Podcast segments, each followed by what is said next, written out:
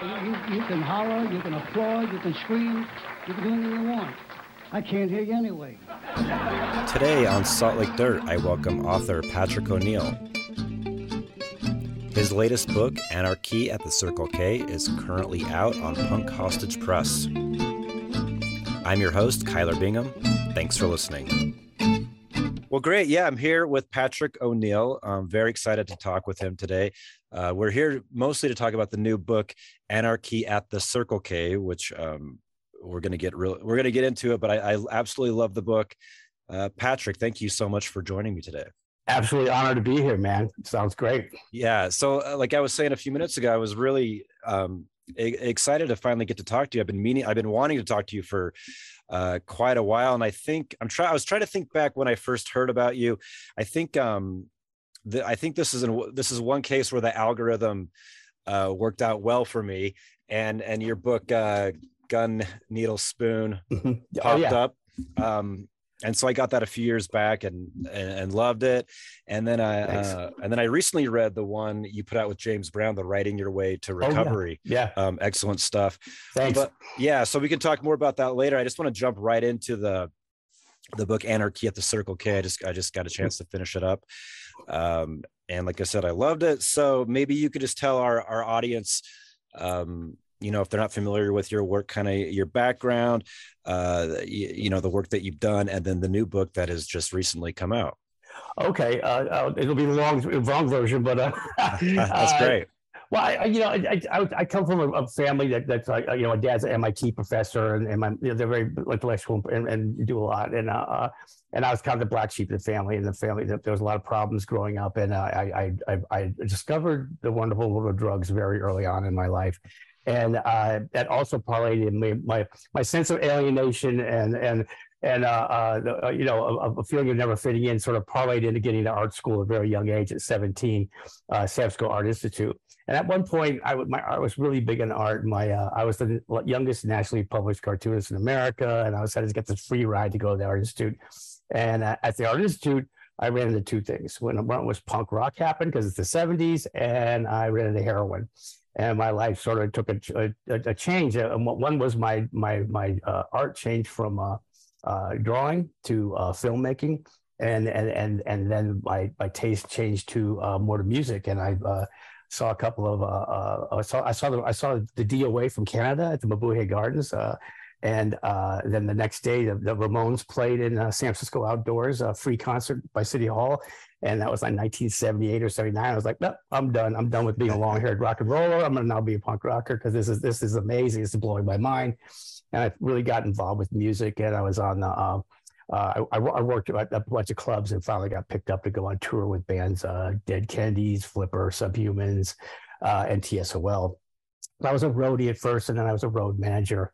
And uh, the whole time I was a, a heroin addict. And uh, you know, we did that for like seven years uh, uh, and went on a major major tour. Seven years just touring constantly, and then at one point, uh, all those bands sort of broke up. Punk kind of got a little. Uh, little, little it, punk, imploded basically what happened and a lot of bands just couldn't take it anymore it wasn't happening nobody was touring and my addiction got worse and 10 years later i was, uh, you know, only thing punk rock about me. Is like to say it's the only thing punk rock about because I had a leather jacket and I, I was carrying guns and running around uh, robbing banks and, and, for my habit, my heroin habit, and got arrested, went to prison, uh, you know, came out and decided, you know, decided definitely prison was not for me.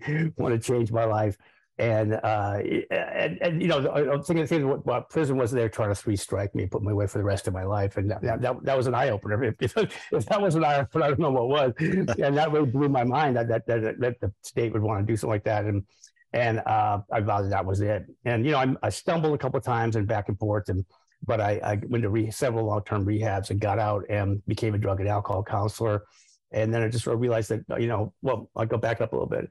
When I was in county jail and when I was in prison, I got involved with writing. And I had never been a writer before. I was dyslexic and had some other issues with writing. But th- that was the only artist, artistic medium available to me, readily available to me, and it locked up. And so I started writing and I wrote for a, a writer writing club in San Quentin. And I, I got out, I kind of, I, I, I, felt to myself as a writer, but I also felt a lot of uh, shame and guilt for not being really good as a writer or having dyslexia or things like that. And I, I, didn't really consider myself a writer as much as I wanted to be a writer. And so I went to back to grad school and got my master's degree in, in, in creative writing, uh, nonfiction at Antioch University, Los Angeles. And then I kind of felt I was a writer at that point. I don't know if I need that piece of paper, what it was. and I got my first, I wrote my first book as a, my thesis and it got published in France. Uh, and then my, another version of that book got published in America. And then also went on from there. And, and you know, I, I, I teach college, uh, uh, I teach creative writing, and I teach creative writing in, in, in all kinds of institutions, and rehabs. I've t- taught it in prison. I uh, and and I teach it at, at, at Antioch and, and, a few other universities and colleges. And I'm still a drug and alcohol counselor and a certified drug and alcohol counselor. So that's my whole trajectory, kind of a nutshell. The last half of it, pretty much. Mm-hmm.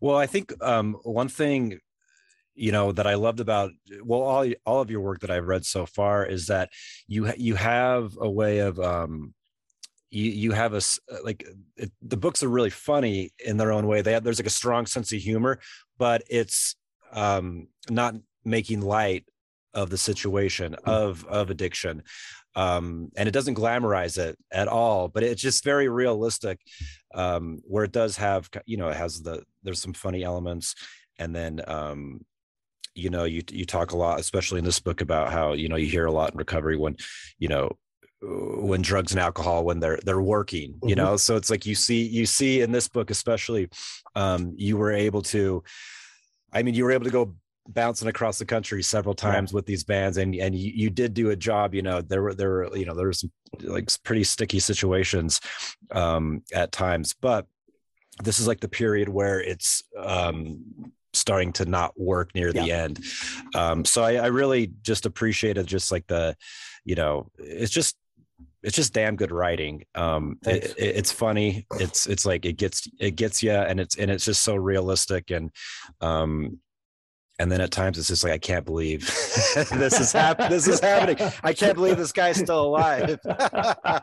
well, anarchy is the precursor to gun needle spoon, and it was. I mean, it, I mean, we wouldn't. None of us would be doing drugs if they didn't work at 1st mm-hmm. But the, the trajectory, the, the narrative arc to a, a, a, a anarchy circle K is yeah, they're working and now they're sort of not, you know, and, and it was, I was able to hold a job together and I was able to have a really stressful job together and, and just do all, and be out there and everything. And for a drug addict to be on the road and just run away from their problems and keep moving to city, city, city, it was perfect. You know, like I have to make my mess in the hotel. I didn't clean my mess anywhere.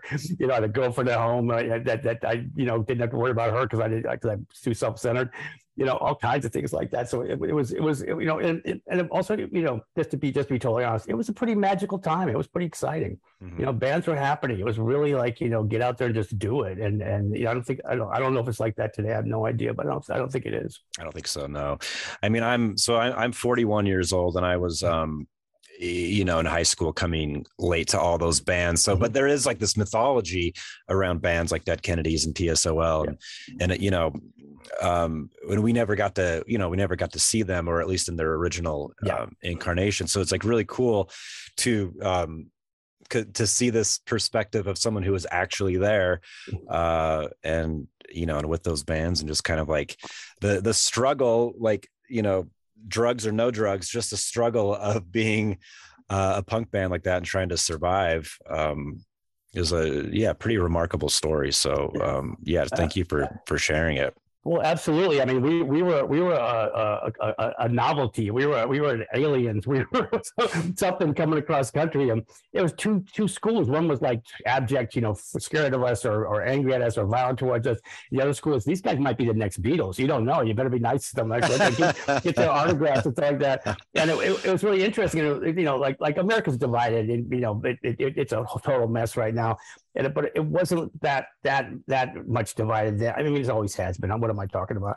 But uh, uh, but I mean, you know, it, it, it, you know, you once you leave the coast, it, it's it's a total different it's mm-hmm. a total different ball game out there, mm-hmm. you know, and uh, uh, and then down south and things like that. It was bizarre, you know and we would travel through areas and you know you know DH is black he's a drummer with us and and you know and we, we, we just get a lot of reaction we'd look weird you know we would just and, and you know we also you know I'm also I was with a lot of bands with the, the, the, colored hair and you know dyed hair and all stuff like that that wasn't happening back then I mean now everybody's got dyed hair everybody's got tattoos everybody's got this stuff like that but that was sort of that, that wasn't the norm at all you know it was a little different um, well I think I think one of my favorite uh, little segments of the book is uh I think is it Eudora? Is that the town you were you were kind of stuck in? Yeah. That was my I don't know if you want to chat about that at all, but I was like like this right here could be its own book. This stuck in, the, Right, in this right, town. I mean, right. that was that was um yeah, that was incredible. I don't know if you if you know you want to talk about that at all, but that was definitely one of my favorite Well, we, parts. we, we broke the rule. that One of the rules was to never get off the interstate because you get off the interstate, you're, you're like in the middle of nowhere.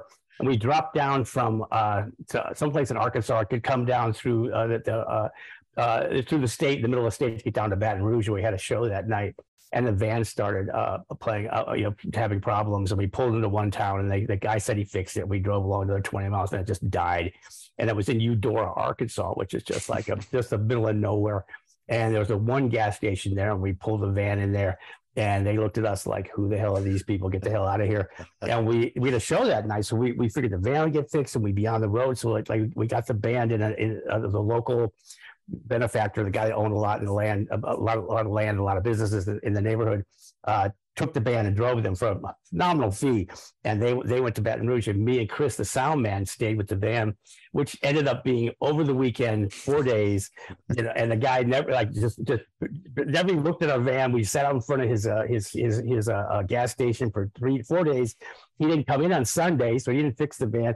And the cops were driving by, seeing us. We became locals. We sat there and drank beer all night. We slept in the van. We pretty much thought we were going to live there the rest of our lives. we didn't have enough money. And we got then we got to know the locals. We went to a local, you know, uh, club to go hang out with a bunch of people and smoke pot. And we like the like like the kids would drive by and look at us because we were like the novelty. You all the punk rockers, you know. It was just insane, and you know, on top of it all, it was it was the South in summer. It was hundred degrees with 120 percent humidity, and it was just unbelievably. But you know, it was it was just like that, that's that you know that's not the glamour of touring. That is not the glamour of touring. that's that's the reality of touring. You know, so things like that, like you know, just you know, and that's why I wanted to write it. That's why I really want to write this book. And the first time I was like trying to sell this book, and people want to go, yeah, yeah, well, you're you're going to write about Biafra, right? And I'm like, no, it's going to write about me and what happened to me. And that's why I really wanted to show that the the real nuts and bolts of getting out on the road. yeah no it was so interesting there's a uh, um so i'm in salt lake city and then i, th- I think you mentioned i know i'm pr- pretty sure you mentioned uh that club that all the punk bands The Indi- Indian Club, so that's yeah, yeah, I- Indian Hall, whatever it was, yeah, yeah, yeah. it's still stand i was gonna i drove by there the other day i was gonna take a picture so it's still it's standing as it was it's been abandoned for you know as long as i've been Mhm, mhm. you know but it's just it's funny because a lot of those places have been long torn down Yeah. um, and that's one place i mean it, it- but it just yeah it's still there i'm like what it's actually not too far from where i live um but i, I this you know you're not the only one but i i've read other books like uh i think henry rollins mentions mentions the venue uh, Mhm. at some point but it's like get get get me out of utah especially like i can't imagine 2022 it's bad enough but like in the 80s oh my goodness it was it was it was crazy. You know, I got bust, busted speeding with the subhumans, and they like charged me. uh, We had to go to court on the spot and get get fined by the judge. It was just insane. It was crazy. I don't know if it's still there, but coming up on eighty south of Salt Lake City, there was there was there was like a. a a, a amusement park that got that the that the river that the that the, the lake took uh, flooded and, and took over and there, there was like these little little parts of of of of, of, of like a, a Ferris wheel and little parts of Yeah. a, you know, a roller coaster submerged in the water. It's so, So- weird. yeah so you know what's funny is that that um all the all the amusement stuff is gone um but they have the that's a concert venue now salt Oh. air so a lot of bands come through there they have a lot of like um raves out there as well and then Uh-huh. Um if you're into like old horror movies there's a 1960s horror movie called carnival of souls that's Oh. filmed all out there and it's Oh, like really? and it hasn't changed you know as far as like it, this is like the um probably when you passed through that that was like the one that's standing now so all like the amusement stuff is like you know gone Gone. Yeah. but the thing Yeah. that looks kind of like a like a you know arab chic palace or whatever that's Uh-huh. that's that that's still there and that's where they have you know i've seen so many concerts out there but that's been Wow. around that's been around um as a concert venue at least since the like mid early 90s i would say Uh-huh. but yeah this definitely it definitely stands out and they're like they're not building they're not building out there. They can't. Um, the lake's actually drying up, and oh, is it? It's getting pretty bad. So it's like we're breathing in all this toxic dust. Mm. Um, but anyways, I digress. well, you know, it's like everywhere else. It's a climate change. It's what's happening. Just like Salton Sea down in uh, uh like like Coachella. Same yeah. things happening. Crazy, yeah. man. Yeah. Um, well, so yeah. So where can where can people get this book? I know um, um, it's yeah, just tell us about where because I would love people. I want to put links to the best places like your favorite bookstores, okay. wherever well, you want. Well, yeah. unfortunately, right now it's it, it, it's on Amazon till about the middle of next month. We we made a deal with the devil and we uh we uh, uh, uh gave them an exclusive just just because it, it works better with that way. And yeah, you know, it, we're we're uh, Punk Hostage Press is a small small indie, and we sort of have to make these deals because we don't have we don't have a major distributor for our books, and uh, uh, so it's it's on Amazon for right now and then in, in, a month from now or, or a little less, it'll be everywhere and all, all online and any bookstore can order it. And they, they right. can order it now, but they'd be, pretty, they probably should order it through us, which would be Punk Hostage Press, uh, which is, and, and Iris Berry runs Punk Hostage Press. If anyone wants to get a hold of her, so that's it for now. You know, unfortunately, uh, uh, you know, I, I, I, I, know a lot of people are like, I'm not buying Amazon. Uh, okay, okay I, I get it. I get it. Believe me, I get it. You know, so yeah. Well, hey, like like I said, I you know yeah the devil. Um that's where that's what that's where i just that's where i found you is that the algorithm there we go. up and i'm like oh this guy looks cool. Um so yeah I, you know you find some stuff. Uh but yeah so i i would like to t- chat about uh because you do you do a fair amount of teaching. You said um you write i noticed a class you you you've taught um writing through trauma yeah. and then it also also the book you put out with jim um, writing your way to recovery. So um, just like you know for anyone you know i think this you know whether someone is uh, in recovery or not this book could be uh, it translates to trauma yeah. uh, and and so a lot of the exercises i just found were incredible and and, and very empowering so I, I, I would just love to hear about um you know how you kind of got into this um you know mode of teaching um hooking up with with with jim um, regarding that. We're regarding that book, but um, yeah, very fascinating stuff. Yeah, yeah. Uh, you know, well, you know, Kurt Vonnegut says we're all writing the same book, and it's about our family. you know, so, so, basically, we all, you know, there, there's there's a lot of growing up stuff. Whether you know we want to, uh, you know, blame someone or whatever it looks like. There's a lot of stuff happening in our our youth, and and that that that sort of makes who we are. And you know, unfortunately, a lot of a lot of heavy experiences make who we are. So I find it fascinating, and you know, I use I use I just I just sort of disarmingly talk about things with a little bit of humor and stuff like that but it, it, just stuff's devastating, you know. Like my, my mother tried to commit suicide several times. Things are happening in my life that really opened my eyes to like some of the reasons. And I'm not saying the reason that they're to blame. I'm saying some of the reasons that I feel and think the way I do uh, were born there. And I think it's really interesting that when we get into nonfiction, we if we really want to, you know, make a book that's really strong and, and interesting, we're not going to try and make ourselves look good. We're going to show ourselves who we are. We're going to be vulnerable, and all that really makes sense, you know. And all that, you know, because I mean, I mean, I, I I read a bunch of books by uh, you know, uh, mafia hitman and things like that, and they're still bragging about what badasses they are. And I'm like, I don't, you know, and I, I, don't care, you know, like you know, you know, who cares anymore? That's not what I want to hear. I want to hear what you know the reality of things, and not not people bragging. And so that never really works. And I realized that really, really on, really on in my career. And you know, a, a book that really caught my eye uh, in, in, in the in the beginning when I was in uh, when I was in grad school and I was I was reading a lot of uh, other people's work to steal from, basically.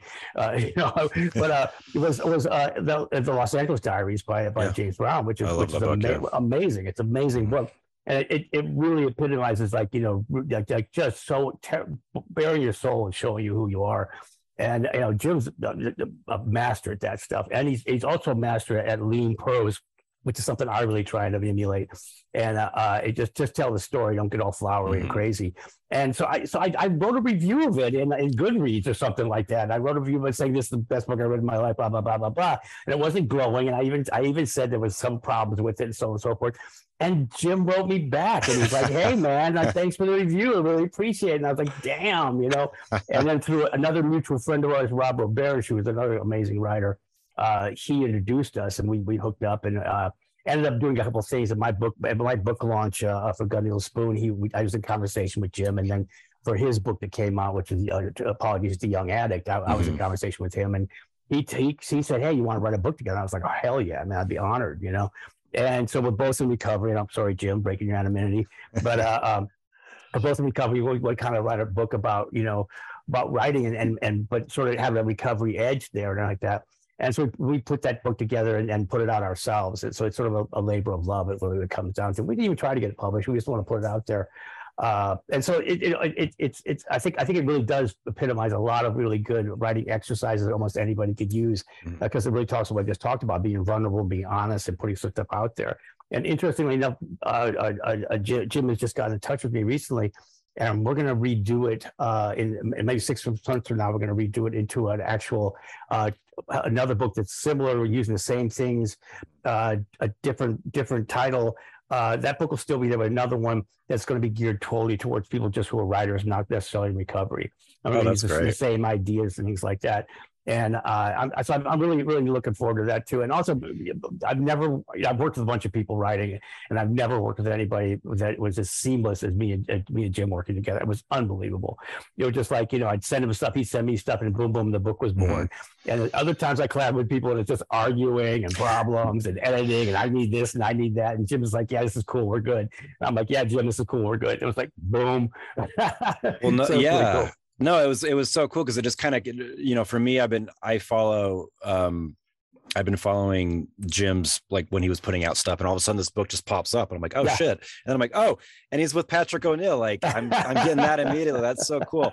Um no that's exciting. I love reading. Anytime um you know uh th- there's so much like garbage with uh like how to write how to write books yeah. and things like yeah. that so when someone actually who who who does it and who has stuff out and you and you're a fan of and they and they put um you know some kind of guide or just exercise or whatever it's like it's you know it's rare to find something good and i just love like this is just su- such a quick um well you can get really you know in depth with it it's a it's a, yeah. it's a slim volume but man um it ha- it packs a punch it's like it's it's great yeah we, we, we kind of like to sort of we you know skirt the uh, recovery thing and sort of kind of follow around with the writings of recovery and things like that without making it too inaccessible to people who aren't. But you know, you know, recovery can be anything. I mean, it doesn't have to sure. be drugs and alcohol. There's a million there's a million recovery groups out there for anything. I mean, you know, I, I always say I can get addicted to anything. I can get to water if I need to.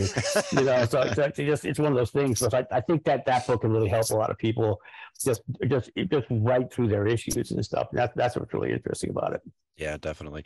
Um, I would like to talk about so um, you have a, a, a novel coming out soon. Is, is am I mistaken on this? Or is no, yeah, I, okay. I have I have a, I have a, a, a trilogy I write written. It, it, it's a it's a, like a noir sort of dark. Uh, believe it or not, I write dark. dark. It's it's about a junkie bank robber and a murder. And you know, so it's it's it's it's sort of not going off the realm of who I am, and it's, and it's like seven different people's lives are intersecting around that murder in Los Angeles. And the book's called L.A. County, and uh, there, there's a it's a I've got I got two of the books in the can. I got I got LA County, and and the next one's called Skid Row, and the last one will be called uh uh uh. Uh, men, men, uh, whoop, forgot the title right now. I haven't read that book yet. And uh, uh, Men's Central, which is the, which is the county jail here in, in LA, and uh, that that's the last one.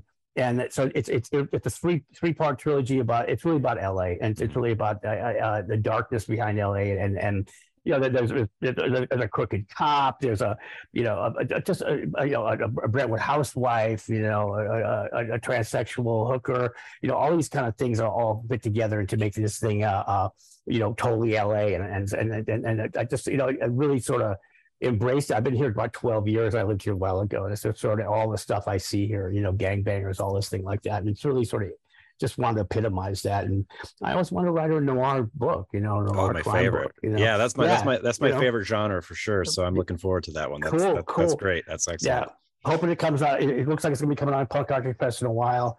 Uh, I still got to go through it and finish it up and everything. But the, all the, the, the, I'm really ready, ready to go with all of it and put it out there. And I got to write the third one at some point. You know. Very cool. Very cool. Um, yeah. Well, so let's let's talk about so you live in Los Angeles now. You're not you're not mm-hmm. from there originally.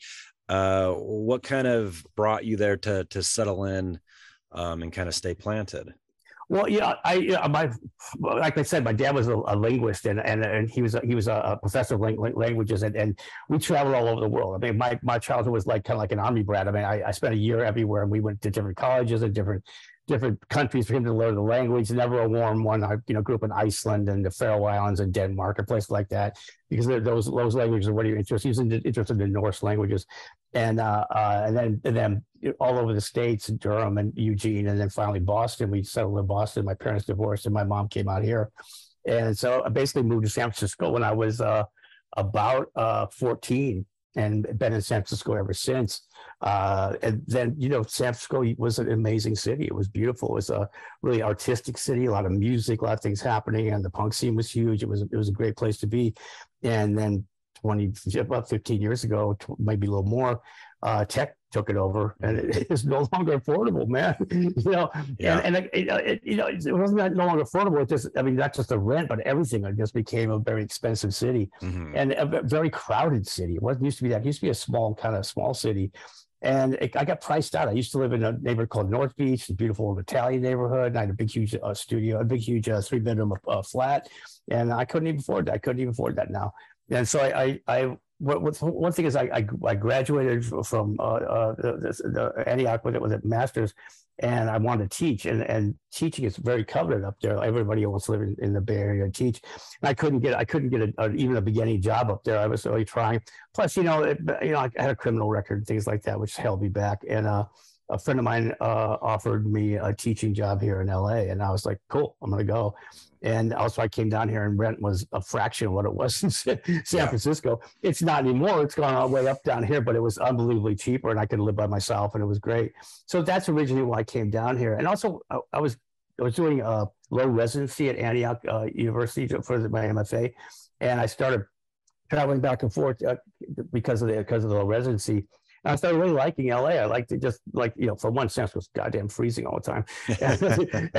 and, I just wanted the warm weather and I really liked it. But also, I, I found a huge literary scene here, which mm-hmm. I didn't expect. I mean, right. everyone talked, you know, everyone talks about New York being the, the huge literary scene, but LA's giant. It's a really big scene too. And it, it, it it, and unlike San Francisco, which kind of was closed up and and sort of very, uh, you know, it does not get into that, but like, you know, a little hard to, to to break into. LA was open arms, come on in, you know, and people were really cool and give me give me help, and and like a lot of people helped me get published and things like that, and uh, you know, really appreciate that. And so I, you know, now I've discovered that LA is my home, and I've been here about twelve years now. Yeah, um, that's what I. That's what I. My favorite writers live in Los Angeles, and um, I think the you know I've I was surprised by that too. Like the ones I've talked to, very like um like open arms, want to help yeah. people who starting out. Um, so it was um not what you would expect from from Los Angeles. One that there is, like you said, a big, like a fairly big literary scene with like amazing, lots of amazing people down there. Um, but that um, there's so many people that are willing to help and and just like excited for you and want to want to see you succeed. I mean, it's very cool, um, very cool place for for writing, which I had never um, really expected. Yeah, I, I, didn't expect it at all. You know, and you're right. A ton of my favorite writers are here. You know, it's it, it, it, it's you know, and it, it's also one of those places that it's not like you know, like you're Lower East Side, New York, where you know all the cool, you know, bohemian people. Everybody's spread out all mm-hmm. over the place. And yeah. but but you know, there when there's a couple bookstores like Skylight and mm-hmm. uh, uh few, few of the books like that, a book soup and and uh, Vroman's and places like that, and stories and a few other books where you know when somebody has an opening or somebody has a not opening that's the wrong word. When somebody's a reading or somebody's a book release, the literary show up, the whole community shows up, and it's pretty amazing. I mean, you know, and I'm rubbing elbows with some of my heroes.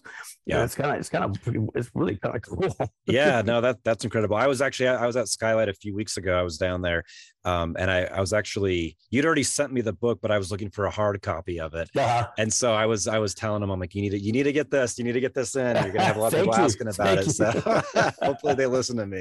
Right. Uh, yeah very cool. Well uh, maybe i could ask you uh, anything um, you've been reading lately that's kind of stuck with you? Anything um, that's really grabbed your attention? I just read you know Chris Offutt is? I don't know Chris Offutt's a kentucky writer and I just read a, I said a kind of a, a, mainstream book he wrote that was pretty interesting called Shifty's Boys, and it, it it's you know he's real Kentucky, and, and it's, it's it's you know it's kind of a anti-hero detective novel, but that's not really what it is. But it, it's sort of his, mainstream, and it's a really interesting book, and and the guy's just the guy's just really tied it with the words. You know, he's just amazingly you know really got it got it tight. You know, and uh, uh, I just got. Uh, Amanda uh, Amanda's book. God damn it, I'm, I'm drawing a blank here. But I just got a friend of mine just sent her book. and I wish you remember the goddamn title. It's called Strip. That's what it's called. Strip. Amanda Solar, Solar and, and it, it's a it's a great book, and I'm just reading that too. Great. Um, yeah, I'm trying to think if I ever read anything.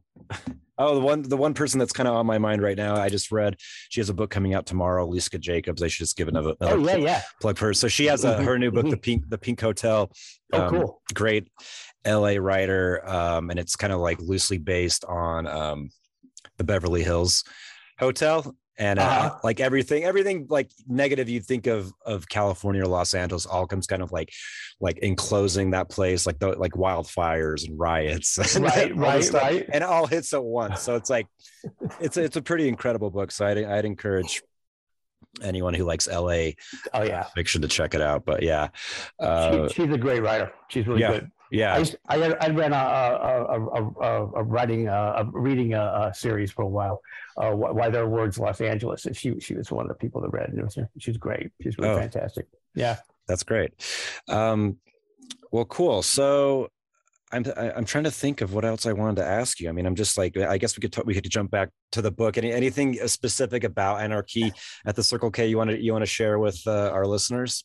Well, I mean, you know, like I said, it's it's not a tell-all. It, it's really the, the, the life of, the lowly roadie on, on on the road, and it, it it's really about you know like what what punk rock was, the aesthetics of punk rock, what, what it was what it was like. You know, there's, there's, a line in there like if someone asked me, "Do you like punk rock?" and I was I didn't even thought about it because it was just mm-hmm. my tribe, it's my people, you know. And you know, I was I was a I was a disenfranchised young man, you know, and and and and when I went in and saw other disenfranchised men and women, you know, doing playing that music and, and having that that attitude that it really, really sung to me, you know, and it really made a difference. I mean, back in the day in the 79, 78, there were just like huge bands playing and huge arena, mm-hmm. you know, giant hair bands and all this stuff was happening.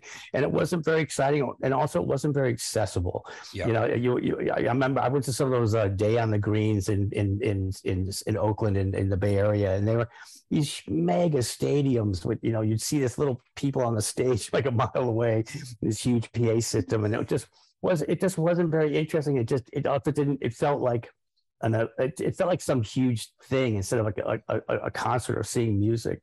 And you know, we I, I, would go to these clubs that would hold you know 300 people, and, and you'd be two inches away from the the person playing, and it was just it just was all of a sudden music meant something again. Music mm-hmm. mattered. I can imagine you know I know this sounds all waxing like poetically, but you know I imagine that's what it was like when the Beatles started playing in the in, in the Catskill or whatever that was that they they played in.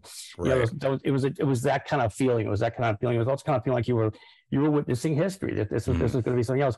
Not that we anybody ever, ever thought about documenting anything or, or, keeping anything or anything like that. We we were horrible at it. I, I, was, I go, so a friend of mine said, "You got any pictures of that?" day? I was like, "No, I never took any pictures. I got pictures. Some pictures other people took, gave me, but mm-hmm. you know, never anything like that." So you know, it, it, that's one of the basic bottom lines. Is I, I think that that there's a bunch of people there's a lot of people that they're in, in the acknowledgments that I, I put an RIP next to their name because they're gone, they're dead, because it was kind of a live fast, die young kind of you know thing. That's exactly what it was. But uh, but their stories are never going to be told. You know, they're, they're, no one's really going to know what they did or what happened. You know, a friend of, really good friend of mine, uh, Will Shatter, who is the lead singer and bass player for Flipper, uh, died very young from a drug overdose. And you know, his music will live on. But there's other people that you know, we're musicians and we're, you know, sound people and, and stage people and, and, and roadies and road managers like that. We'll, we'll never hear about them. We will never hear about those people. And that, so I just want to document those people and everything else that was going on because the scene was, you know, the, thing about punk is all inclusive. Everybody mattered. And, and I think, I think that that's sort of what I really tried to exemplify and put out there. And I think, I hope that comes through. And I just, yeah, definitely. I think like, um, yeah, it, de- it definitely does. And how it is like with something um, that is that you know do it uh, do it yourself uh, you need all those people in order for Yeah. it to like to kind of function um Mm-hmm. and and that comes across and one thing like i wasn't really familiar with the band flipper Mhm. um before so i'm gonna go i need to go listen to their music now um i'd heard the name but i didn't really know anything about them so it was very Yeah. cool to read about them and i think um just that segment of of reading about a, a band that i wasn't familiar with just showed me how well i think this book will translate to someone who doesn't maybe know anything about uh-huh the punk uh-huh scene. So that, Yeah. like, like if you if you're into punk, um, and you eh, you know it's you're gonna love it uh, definitely.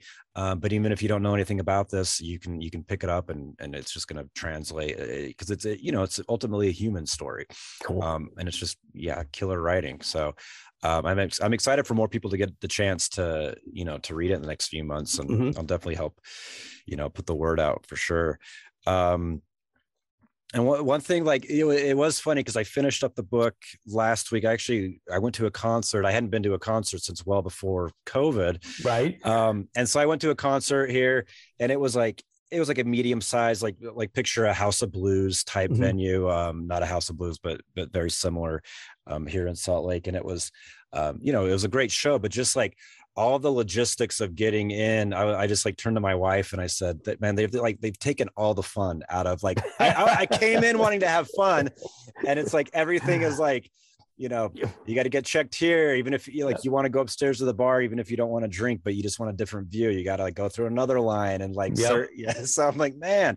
Um but at the same time it's like you, know you can glorify the, the the punk days but it sounds like you know you were you had to anticipate a fight every time um every show you would go to Well, you know, hard, hardcore changed a lot. I mean, in the beginning, it was it was a, it was, a, it was like you know a bunch of art bands. All I when I coming through the art institute, all these bands that came out of San Francisco, like the Mutants and Avengers and and uh, uh, the Nuns and a few other bands. There was a band called Crime that wore police uniforms and stuff like that. They all played, but they were like kind of art bands. They were like kind of this, and, and the most people did was pogoing, and then you know, the 80s showed up and, and hardcore reared its ugly head and, and, you know, like Black Flag and Circle Jerks and, and Dead Kennedys and, and, you know, bands like that came out.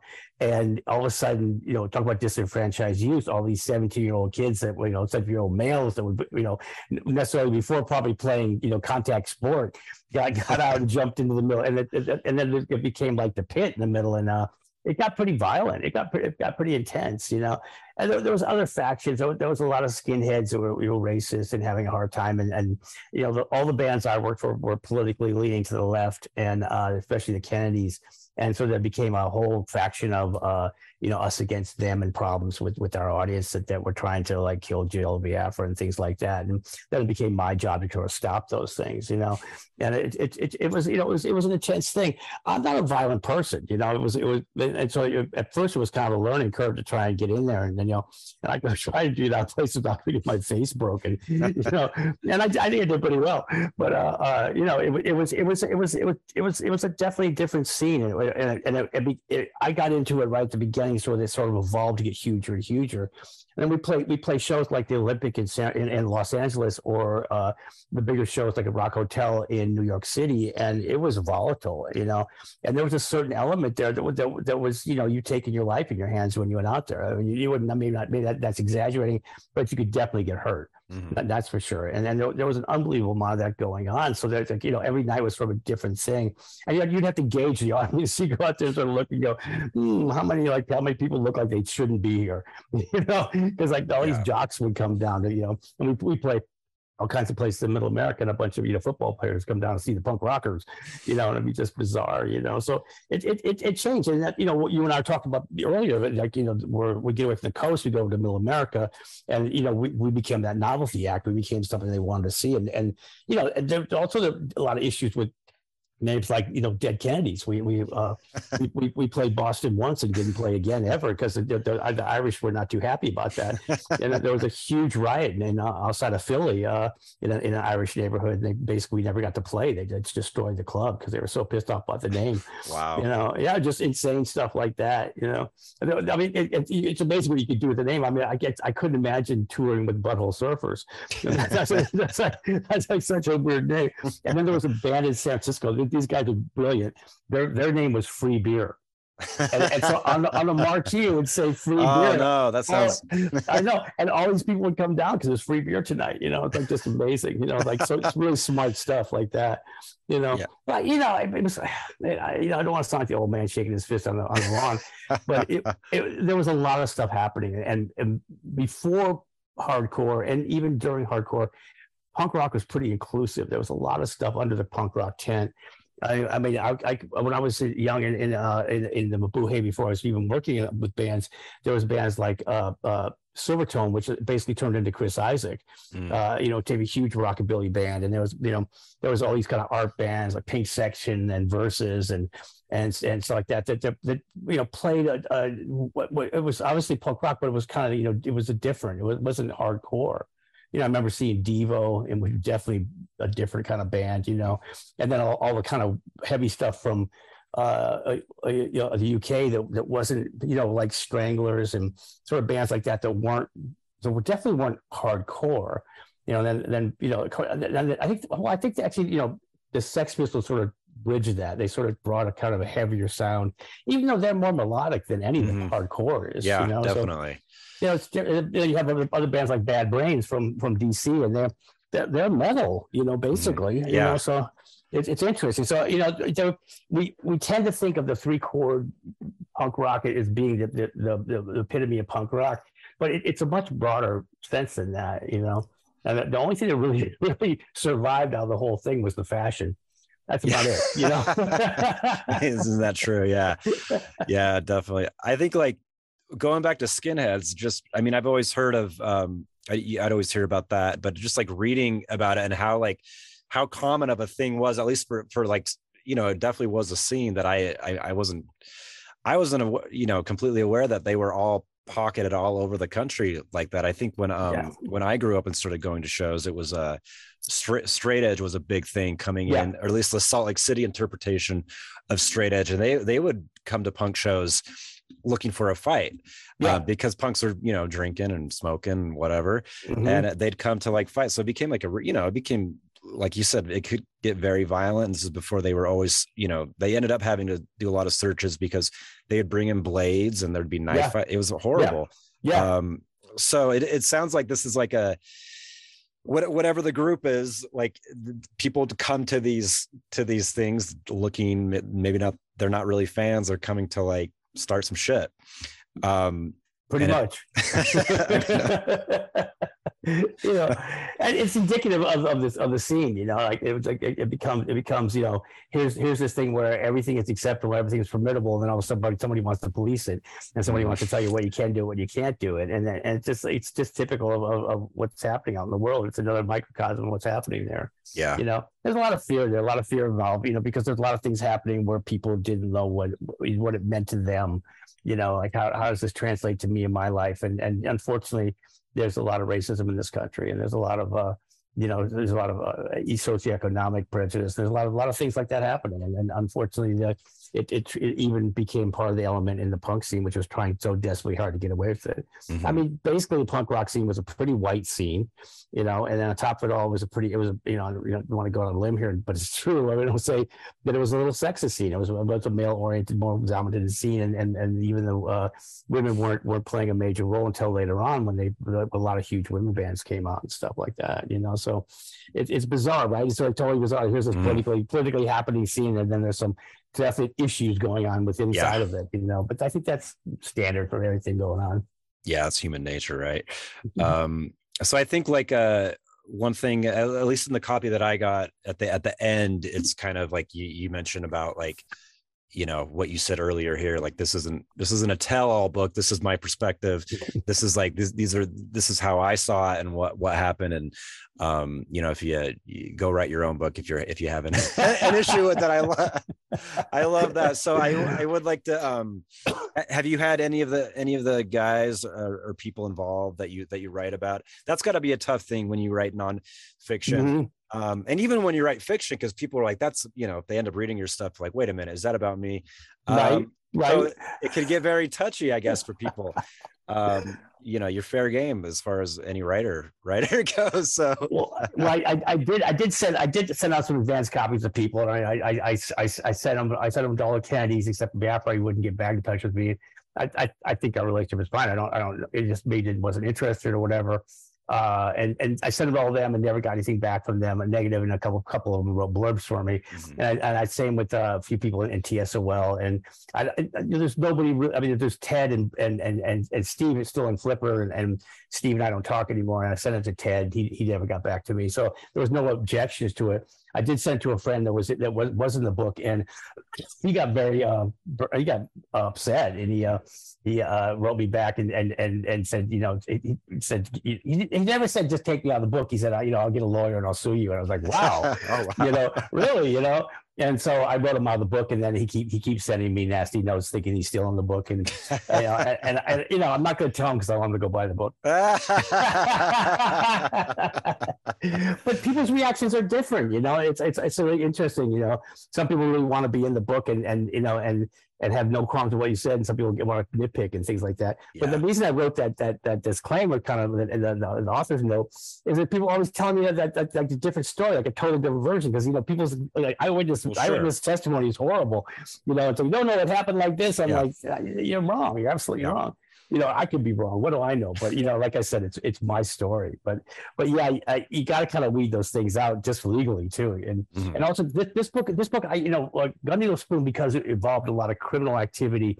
I changed everybody's name, everybody's name unless you were dead.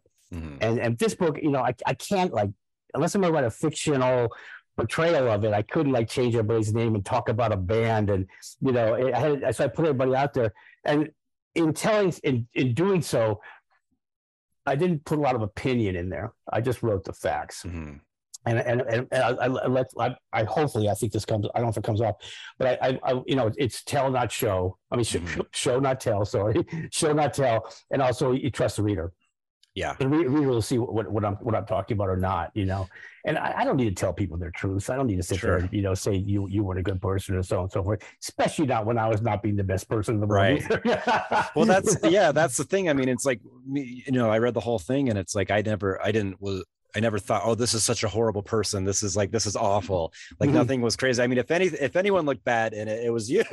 Right, you know, right, you were very, being very, very vulnerable and, and open and honest. So it's yeah. like, um, I, t- I tend to believe a writer when they when they per- portray themselves that may not you know not in the most flattering way at times that's the best writing right there like right, you said when, right. when, you're when you're vulnerable exactly um so i just think it yeah i think it's um it's awesome and i think like um I, I'm a high school history teacher, and so one, one of one of my like uh, I don't even use a textbook anymore. What we do is we use um, primary sources of a, of a certain event or or whatever um, subject, and I I always pick different sources from the same time period, and they're contradicting. They're talking about the same event, but they're contradicting sure. themselves. And so sure. we, I think that's when you know people can get a lot more out of it when they're you know they're studying history they they read different you know points of view and it's like ultimately um, we all have our um, our point of view and you you mm-hmm. know hopefully we can we can settle on some like idea but also be open to being like oh i'm wrong